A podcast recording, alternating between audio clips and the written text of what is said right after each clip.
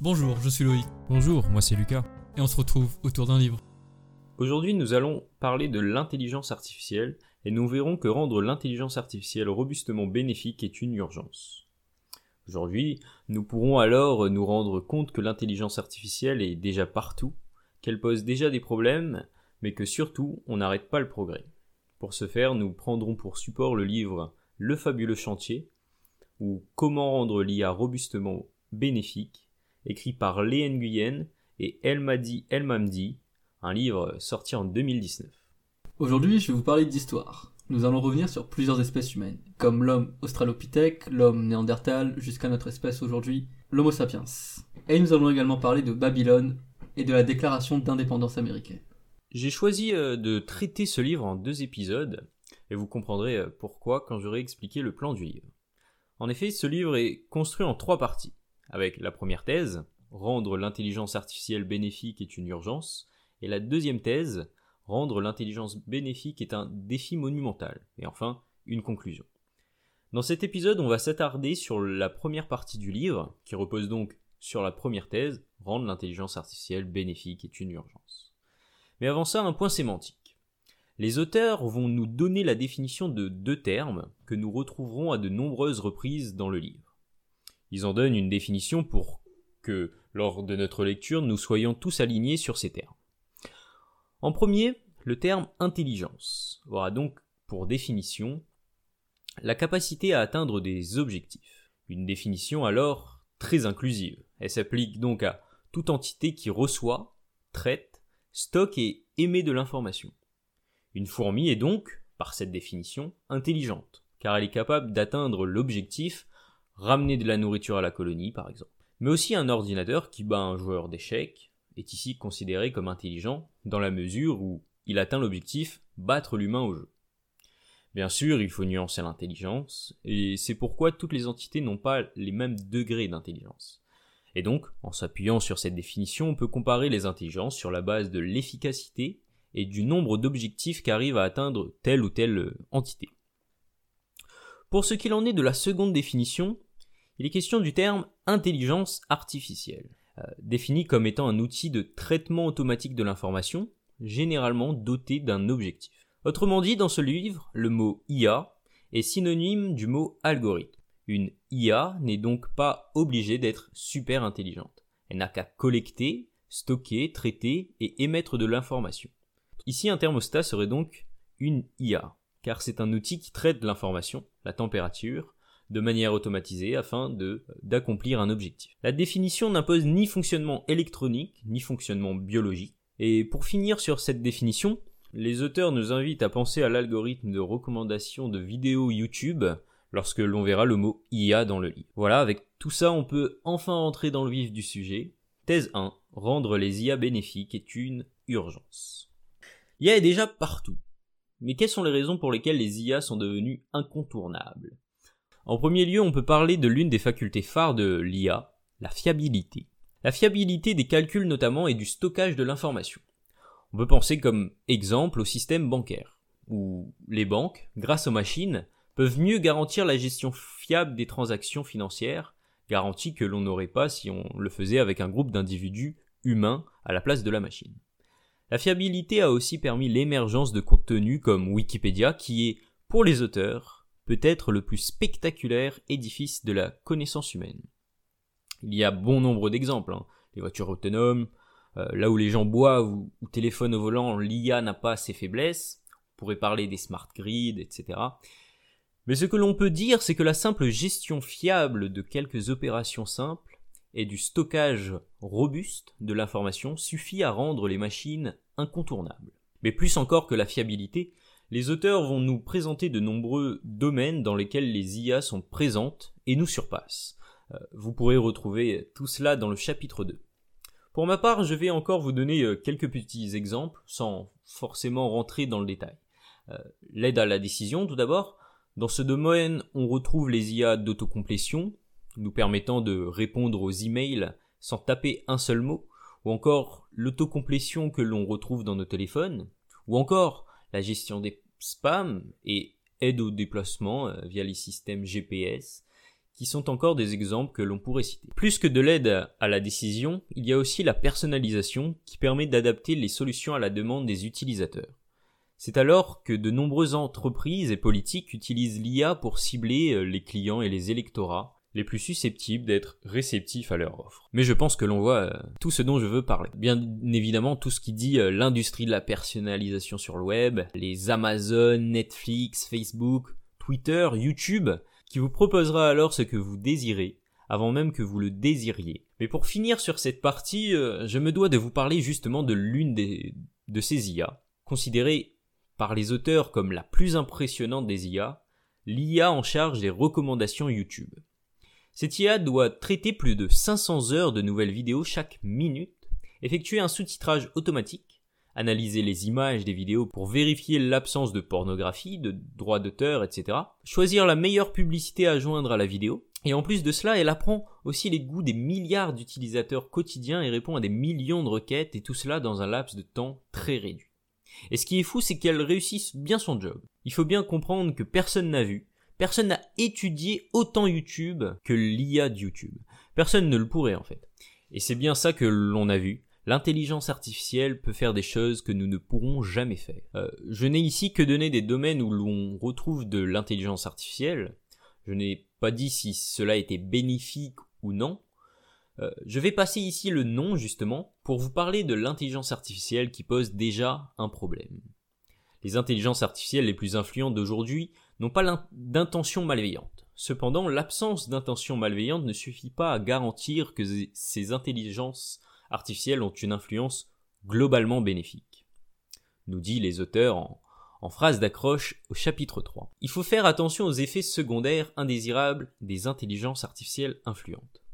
Même s'il ne faut pas oublier qu'en effet secondaire on peut retrouver de bonnes choses, hein, comme par exemple la prolifération de contenus éducatifs sur YouTube.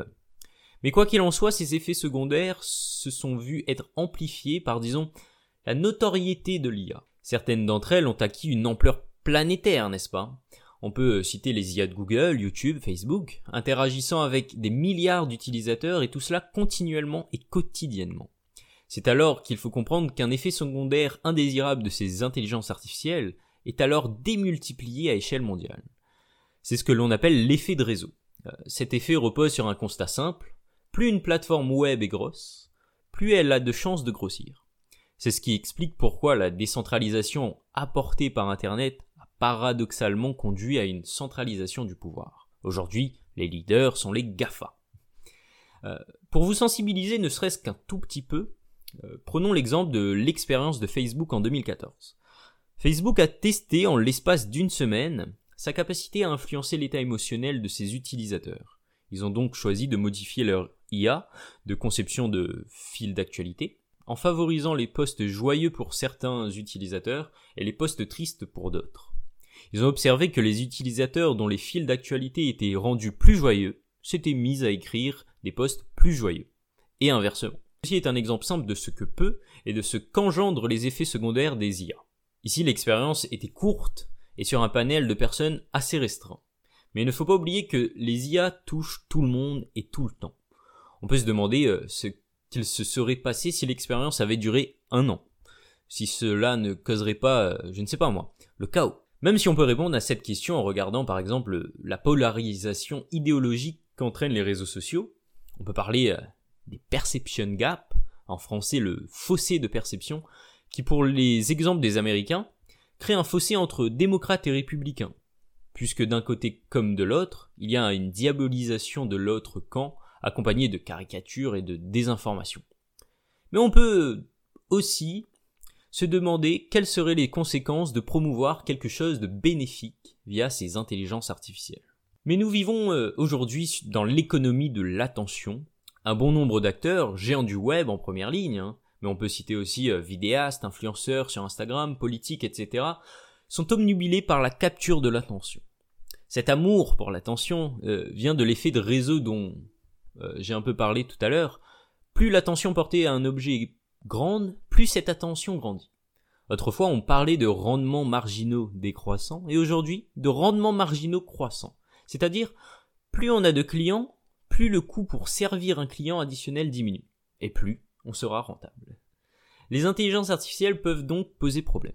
Et en posent déjà un certain nombre. On pourrait parler de l'addiction qu'engendrent par exemple les réseaux sociaux, avec le fameux infinite scrolling, euh, la malinformation très connue. Je vous conseille d'aller écouter notre épisode justement traitant du sujet. Mais euh, quelque chose d'un peu moins connu, euh, qui est très lié à la malinformation, les mute news. En promouvant disproportionnellement certains sujets plutôt que d'autres, les bulles de malinformation ont conduit à une relative disparition de certaines informations importantes, qui ne sont donc probablement pas aussi discutées qu'ils devraient l'être. Je vais m'arrêter là pour l'intelligence artificielle qui pose des problèmes, et je vous laisse le plaisir d'en découvrir plus dans votre coin. Euh, ça se passera chapitre 3. Le chapitre 4 du livre est pour ma part mon préféré, intitulé Une brève histoire de l'information. Dans ce chapitre, les auteurs vont nous parler de physique, de biologie en fait de l'élément de réalité la plus importante, celle même qui est fondatrice de ce que nous appelons réalité l'information. Je peux vous conseiller nos épisodes traitant justement de la réalité, mais ici les auteurs vont aller encore plus loin que les particules ou même la théorie des cordes, et donc nous introduire, sans rentrer forcément dans les détails, donc nous introduire la théorie de l'information. Je ne vais cependant moi non plus pas rentrer dans les détails aujourd'hui, mais je pense consacrer un épisode tout entier sur l'information.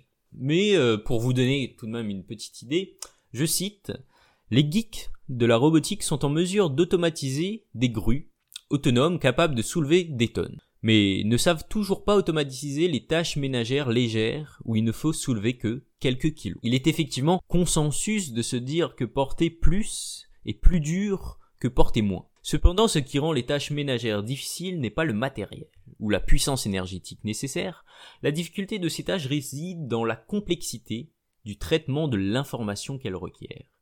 Dans ce chapitre, vous aurez aussi le droit à un peu d'histoire, notamment de l'écriture et des mathématiques, euh, avec notamment la présence d'Al-Khwarizmi, mais je vous conseille d'aller voir aussi notre épisode consacré là-dessus.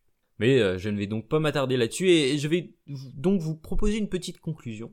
On n'arrête pas le progrès. On peut parler du RGPD, où il a fallu attendre plus de 20 ans, 2018, pour son entrée en vigueur, 2016 pour que le projet soit adopté, alors même que le projet euh, date de 1995. Pour ceux qui ne le connaissent pas, euh, pour faire simple, c'est le texte protégeant les contenus sur Internet. Le truc, c'est qu'une légifération, euh, donc la création d'un texte de loi, prend du temps, mais la technologie, elle, n'attend pas. Il y a encore quelques années, une décennie au maximum, où tout le monde pensait que l'intelligence artificielle était obsolète. Avant 2016, tout le monde pensait que jamais aucune intelligence artificielle ne battrait les meilleurs joueurs de Go puis 20 euh, AlphaGo. Personne ne pensait aussi que l'intelligence artificielle pourrait faire de l'art ou de la reconnaissance d'images, euh, de remplacement d'images même, euh, vidéo, connu actuellement sous le nom de deepfake. Cependant, tout cela est arrivé et nous n'en sommes qu'au début. Mais comme partout, le progrès pose problème. Je vous redirige encore vers notre épisode sur le transhumanisme. Il faut bien entendu, dans notre monde humain du 21e siècle, faire aussi attention aux intérêts économiques, faire aussi attention à l'addiction des consommateurs qui fait peur, mais rien ne sert de traîner. En effet, il y a certaines raisons, contre-intuitives pour la plupart, pour lesquelles un, individu bienveillant pourrait être justifié à souhaiter accélérer la recherche en intelligence artificielle. L'un d'entre eux pourrait être que si cet individu ne participe pas au développement des intelligences artificielles, alors il n'aura aucune influence sur la programmation des, intelligences artificielles influentes. C'est ce que fait notamment l'organisation OpenAI, qui s'est ainsi donné la mission de découvrir et de paver le chemin vers une intelligence artificielle générale sûre. Et comme on peut lire sur l'organisation, je cite, pour être efficace dans la tâche de maîtriser les impacts d'une IA générale sur la société, OpenAI doit être à la pointe des capacités en IA. L'approche politique et la promotion de la sécurité seule ne suffiront pas. Autrement dit, on n'est jamais servi, euh, on n'est jamais mieux servi que par soi-même. Pour finir, il ne faut pas oublier la définition d'intelligence artificielle donnée par les auteurs. Nous n'avons à aucun moment parlé d'intelligence artificielle de niveau humain. Je vous conseille encore notre épisode, euh, ici l'épisode sur la singularité. En fait, l'intelligence artificielle de niveau humain peut être considérée comme étant une fausse borne. Il y a nullement besoin qu'une intelligence artificielle atteigne le niveau humain pour avoir des effets secondaires extrêmement préoccupants. Thèse 1. Rendre les IA bénéfiques est une urgence. Comme je l'ai dit dans l'introduction du jour, aujourd'hui on va parler un peu d'histoire. Donc nous allons voir un livre de Yuval Noah Harari. Il est né le 24 février 1976 à Kiryat Atta. Il est un historien et professeur d'histoire israélien. Il est notamment l'auteur du best-seller international Sapiens, une brève histoire de l'humanité, qu'on va traiter aujourd'hui. Il a aussi écrit sa suite Homo Deus, une brève histoire de l'avenir, et également un dernier qui s'appelle 21 leçons pour le 21e siècle. Je compte par ailleurs traiter les trois dans ce podcast. Mais ça, ce sera plus tard. Aujourd'hui, on va s'intéresser à Sapiens. Voici près de 70 000 ans, des organismes appartenant à l'espèce Homo sapiens commencèrent à former des structures encore élaborées, les cultures. Trois révolutions importantes infléchirent le cours de l'histoire. Première, la révolution cognitive. Elle donna le coup d'envoi à l'histoire, il y a environ 70 000 ans. Ensuite, la révolution agricole. L'accéléra voici environ 12 000 ans. Et pour finir, la révolution scientifique. Engagée voici seulement 500 ans. Celle-ci pourrait mettre bien fin à l'histoire et amorcer quelque chose d'entièrement différent. Ce livre va donc nous raconter comment ces trois révolutions ont affecté les êtres humains et les organismes qui les accompagnent. Aujourd'hui, nous ne sommes plus qu'une espèce humaine, les Homo sapiens. Mais il y a existé plusieurs espèces humaines. Les humains sont apparus en Afrique de l'Est, voici environ 2,5 millions d'années, issus d'un genre antérieur du singe, Australopithecus, ou Australopithèque, qui signifie singe austral. Il y a environ 2 millions d'années, une partie de ces hommes et femmes archaïques quittèrent leur foyer d'origine pour traverser et coloniser de vastes régions d'Afrique, du nord, d'Europe et d'Asie la survie dans les forêts enneigées d'Europe septentrionale, n'exigeant pas les mêmes qualités que la survie dans les jungles fumantes d'Indonésie, les populations humaines évoluèrent dans des directions différentes. Et en résultat, diverses espèces distinctes. Les humains d'Europe et d'Asie occidentale ont donné l'homo néandertalensis, ou néandertal, qui signifie l'homme de la vallée de Néander. Plus trapu et plus musculeux que le sapiens, le néandertal était bien adapté au climat froid de l'Eurasie occidentale, à l'âge glaciaire. Les régions orientales de l'Asie, quant à elles, étaient peuplées par l'Homo erectus, ou homme dressé, qui eut survécu près de 2 millions d'années, ce qui en fait l'espèce humaine la plus durable qui ait jamais vécu. Il est peu probable que ce record ne soit jamais battu, même par notre espèce. Bref, il y a une multitude d'espèces, mais toutes appartenaient au genre Homo. Tous étaient des êtres humains. L'auteur nous parle d'ailleurs d'un sophisme commun, qui est de croire qu'une ascendance linéaire avec l'Esgarster qui engendre Erectus, qui engendre Néandertal, qui lui-même à nous. Or, ce modèle linéaire d'évolution donne l'impression fausse qu'à tout moment un seul type d'humain aurait habité la Terre, et que toutes les espèces antérieures ne seraient que des modèles plus anciens de nous-mêmes. La vérité est qu'entre voici 2 millions d'années et 10 000 ans, le monde a hébergé en même temps plusieurs espèces humaines. Comme on peut le voir avec certains animaux aujourd'hui, il existe bien aujourd'hui plusieurs espèces de renards, d'ours, etc. Et pourtant, nous aujourd'hui, nous ne sommes plus que des sapiens à vivre sur Terre. Il y a différentes théories pour expliquer cela, comme la théorie du métissage. Quand sapiens se répandit dans les terres de Néandertal, il fraya avec ceux-ci jusqu'au mélange des deux populations. Si tel est le cas, les Eurasiens actuels ne sont pas de purs sapiens, mais un mélange de sapiens et de Néandertal. De même, quand sapiens atteignit l'Asie de l'Est, il se mêla à l'Erectus local. Si bien que Chinois et Coréens sont un mélange de sapiens et d'Erectus. Il y a une autre théorie, la théorie du remplacement, qui raconte une histoire très différente. Selon cette théorie, les sapiens et les autres humains avaient des anatomies différentes, et très probablement des habitudes d'accouplement, voire des odeurs différentes. Sexuellement, ils ne se seraient donc pas intéressés les uns aux autres les deux populations restèrent entièrement distinctes, et quand les Néandertals moururent ou furent tués, leurs gènes disparurent avec eux. Donc, dans cette optique, Sapiens remplaça toutes les populations humaines antérieures sans se mêler à elles. Rapprochons-nous de la révolution cognitive. Les Sapiens peuplaient déjà l'Afrique occidentale voici 150 000 ans. Ils commencèrent à envahir le reste de la planète Terre, et à pousser les autres espèces humaines à l'extinction, il y a seulement 70 000 ans. Dans les millénaires qui séparent ces deux dates, et alors même que ces sapiens archaïques nous ressemblaient en tout point et que leur cerveau avait la même taille des ils n'avaient pas d'avantage décisif sur une autre espèce humaine, ne produisaient pas d'outils particulièrement sophistiqués et n'accomplissaient pas d'autres prouesses. Donc, certains chercheurs ont spéculé sur le fait que la structure interne du cerveau de ces sapiens était probablement différente de la nôtre. Ils nous ressemblaient, mais leurs capacités cognitives, apprentissage, remémoration, communication, étaient bien plus limitées. Apprendre l'anglais à un ancien sapiens, lui apprendre la théorie d'évolution, eût probablement été sans résultat. Inversement, nous aurions eu beaucoup de mal à apprendre sa langue et à comprendre sa façon de penser. Mais un événement se passa il y a environ 70 000 ans. Homo sapiens commença à faire des choses très particulières. Des bandes de sapiens quittèrent l'Afrique une seconde fois, pour refouler les Néandertals et les autres espèces humaines, mais aussi les effacer de la surface de la Terre. Dans un laps de temps étonnamment court, les sapiens arrivèrent en Europe et en Asie de l'Est, voici quelques 45 000 ans. Ils se débrouillèrent pour traverser la mer et débarquèrent en Australie, un continent où les humains ne s'étaient encore jamais aventurés. La période qui va des années 70 000 à 30 000 vit l'invention des bateaux, des lampes à huile, des arcs et des flèches, des aiguilles. Les premiers objets que l'on puisse appeler des objets d'art ou des bijoux datent de cette même ère, de même que les premières preuves irrécusable de religion, de commerce et de stratification sociale. La plupart des chercheurs pensent donc que ces réalisations sont sans doute le produit d'une révolution touchant les capacités cognitives de Sapiens. Ils pensent que si nous rencontrions les artistes de la caverne de Stadel, nous pourrions apprendre leur langue, eux la nôtre. Nous pourrions leur expliquer tout ce que nous savons et ils pourraient nous dire comment eux voient le monde. L'apparition de nouvelles façons de penser et de communiquer entre eux, 70 000 ans et 30 000 ans en arrière, constitue la révolution cognitive.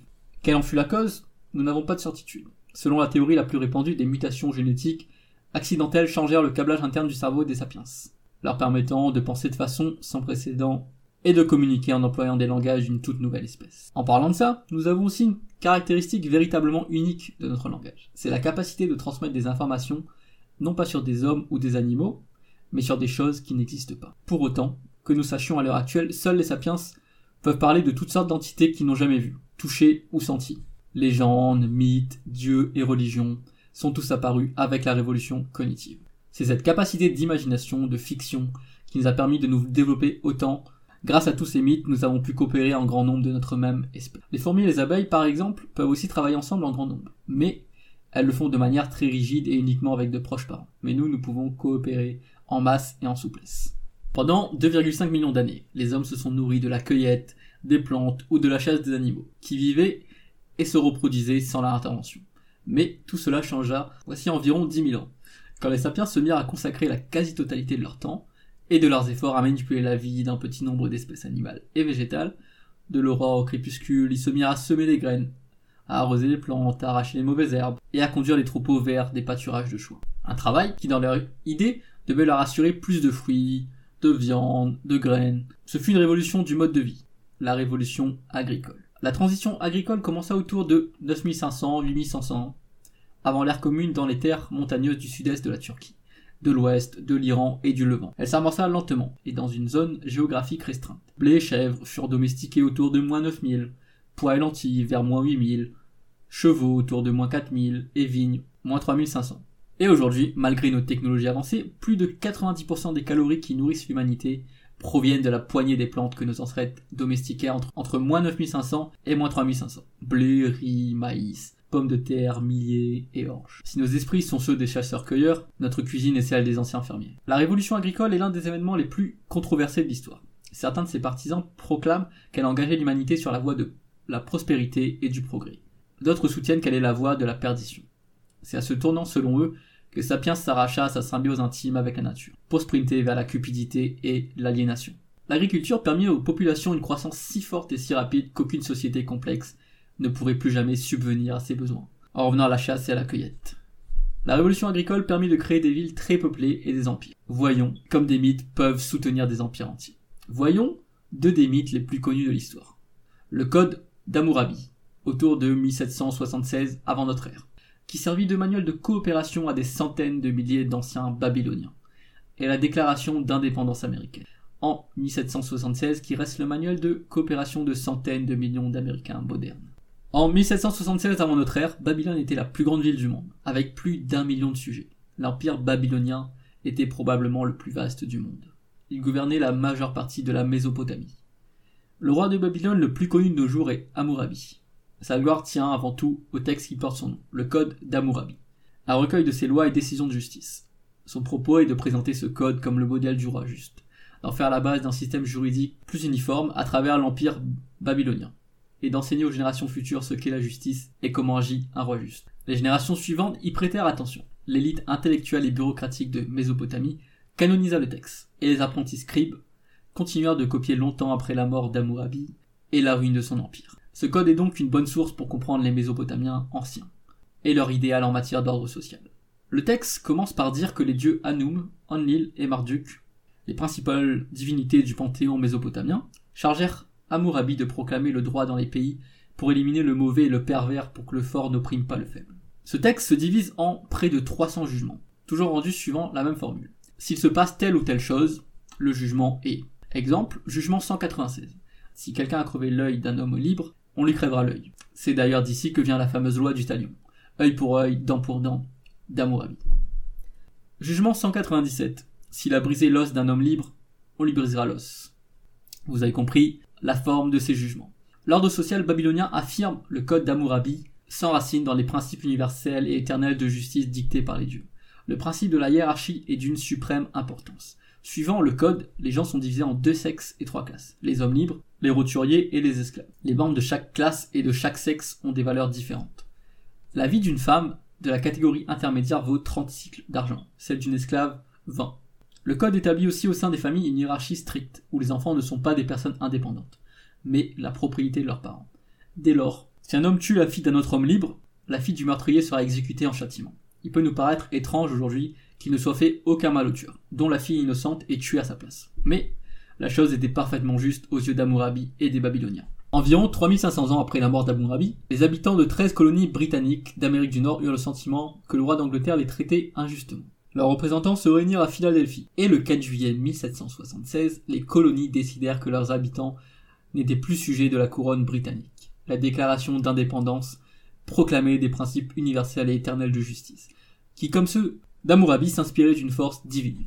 Comme le code d'Amourabi, le texte fondateur américain promet que si les hommes se conforment à ces principes sacrés, ils seront des millions à pouvoir coopérer efficacement, à vivre en sécurité et paisiblement dans une société juste et prospère. De même que le code d'Amourabi, la déclaration d'indépendance n'était pas simplement un document ancré dans une époque et dans un lieu. Les générations futures devaient l'accepter également. Depuis plus de deux siècles, les petits écoliers américains la recopient et l'apprennent par cœur. Les deux textes nous mettent en présence d'un dilemme évident. Le code d'Amourabi, comme la déclaration d'indépendance américaine, prétendent tous deux esquisser des principes de justice universelle et éternelle. Mais selon les Américains, tous les hommes sont égaux, alors qu'ils sont résolument inégaux pour les Babyloniens. Bien entendu, les Américains diraient qu'ils ont raison, et qu'Amourabi se trompe. Et naturellement, Amourabi protesterait qu'il a raison et que les Américains ont tort. En fait, Amourabi et les pères fondateurs américains imaginaient pas réellement une réalité gouvernée par des principes universels et immuables de justice, comme l'égalité ou la hiérarchie. Or, ces principes universels n'existent nulle part ailleurs que dans notre imagination, dans les mythes que nous inventons et racontons. Ces principes n'ont aucune validité objective.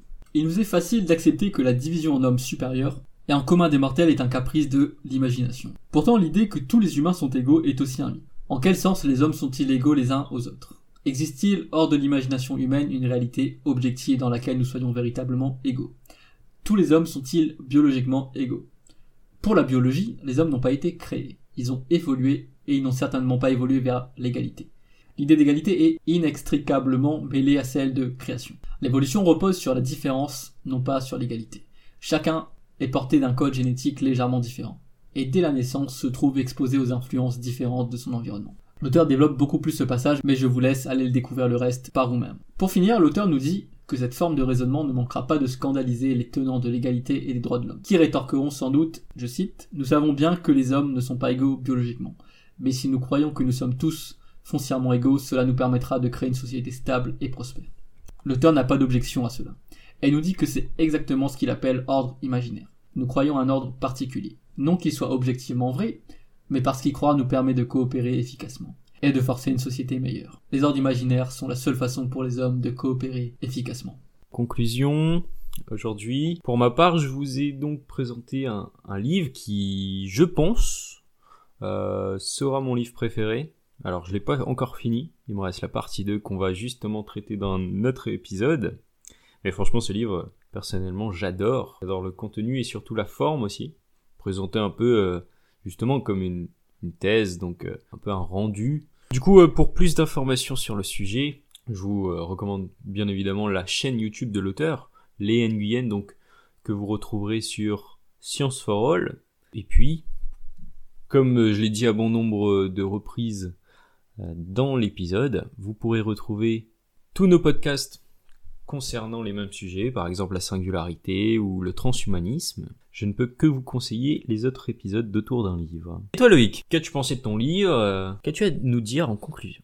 Alors moi j'ai bien aimé ce livre, qui est assez long d'ailleurs avec euh, ses 500 pages et assez dense en informations. Je trouve que c'est toujours bien de lire un peu d'histoire pour essayer de comprendre comment nous avons évolué au fil du temps, comprendre l'histoire de l'humanité. Je n'ai pu parler qu'une partie infime de ce livre. Je n'ai évoqué que quelques passages de la révolution cognitive et la révolution agricole. Mais plus tard, je ferai un autre épisode pour traiter le reste du livre, et dont notamment la partie sur la révolution scientifique, et qui vous sera plus familier.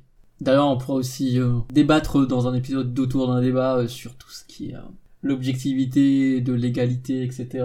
Tous les schémas imaginaires dans lesquels nous vivons. Je pense que ça pourra être un sujet d'un débat, si ça t'intéresse. Et oui, donc dans notre nouveau format, si vous ne le connaissez pas encore, donc euh, autour d'un débat, on a pu faire euh, le premier épisode autour de la mort, mais effectivement, pourquoi ne pas le faire autour de ce sujet? Et aussi, surtout, n'oubliez pas de donner votre avis, donner vos suggestions sur nos réseaux sociaux arrobase ADL Podcast, autour d'un livre. Vous pouvez aussi nous envoyer des mails à contact.adlpodcast.fr. Vous pouvez nous suivre sur nos réseaux sociaux pour suivre l'actualité, pour être notifié à chaque sortie d'épisode, à chaque sortie de Le Saviez-vous. Également pour ça, n'oubliez pas, si vous voulez, vous inscrire à notre newsletter sur notre site internet adlpodcast.fr. Vous pourrez retrouver toutes les informations qu'il faut là-bas. En tout cas, moi c'est tout ce que j'ai à dire. Je sais pas si toi t'as d'autres choses pour conclure, Lucas? Non, non, rien à rajouter. Je pense qu'il ne me reste plus qu'à vous dire euh, qu'on se retrouve autour d'un livre mardi prochain.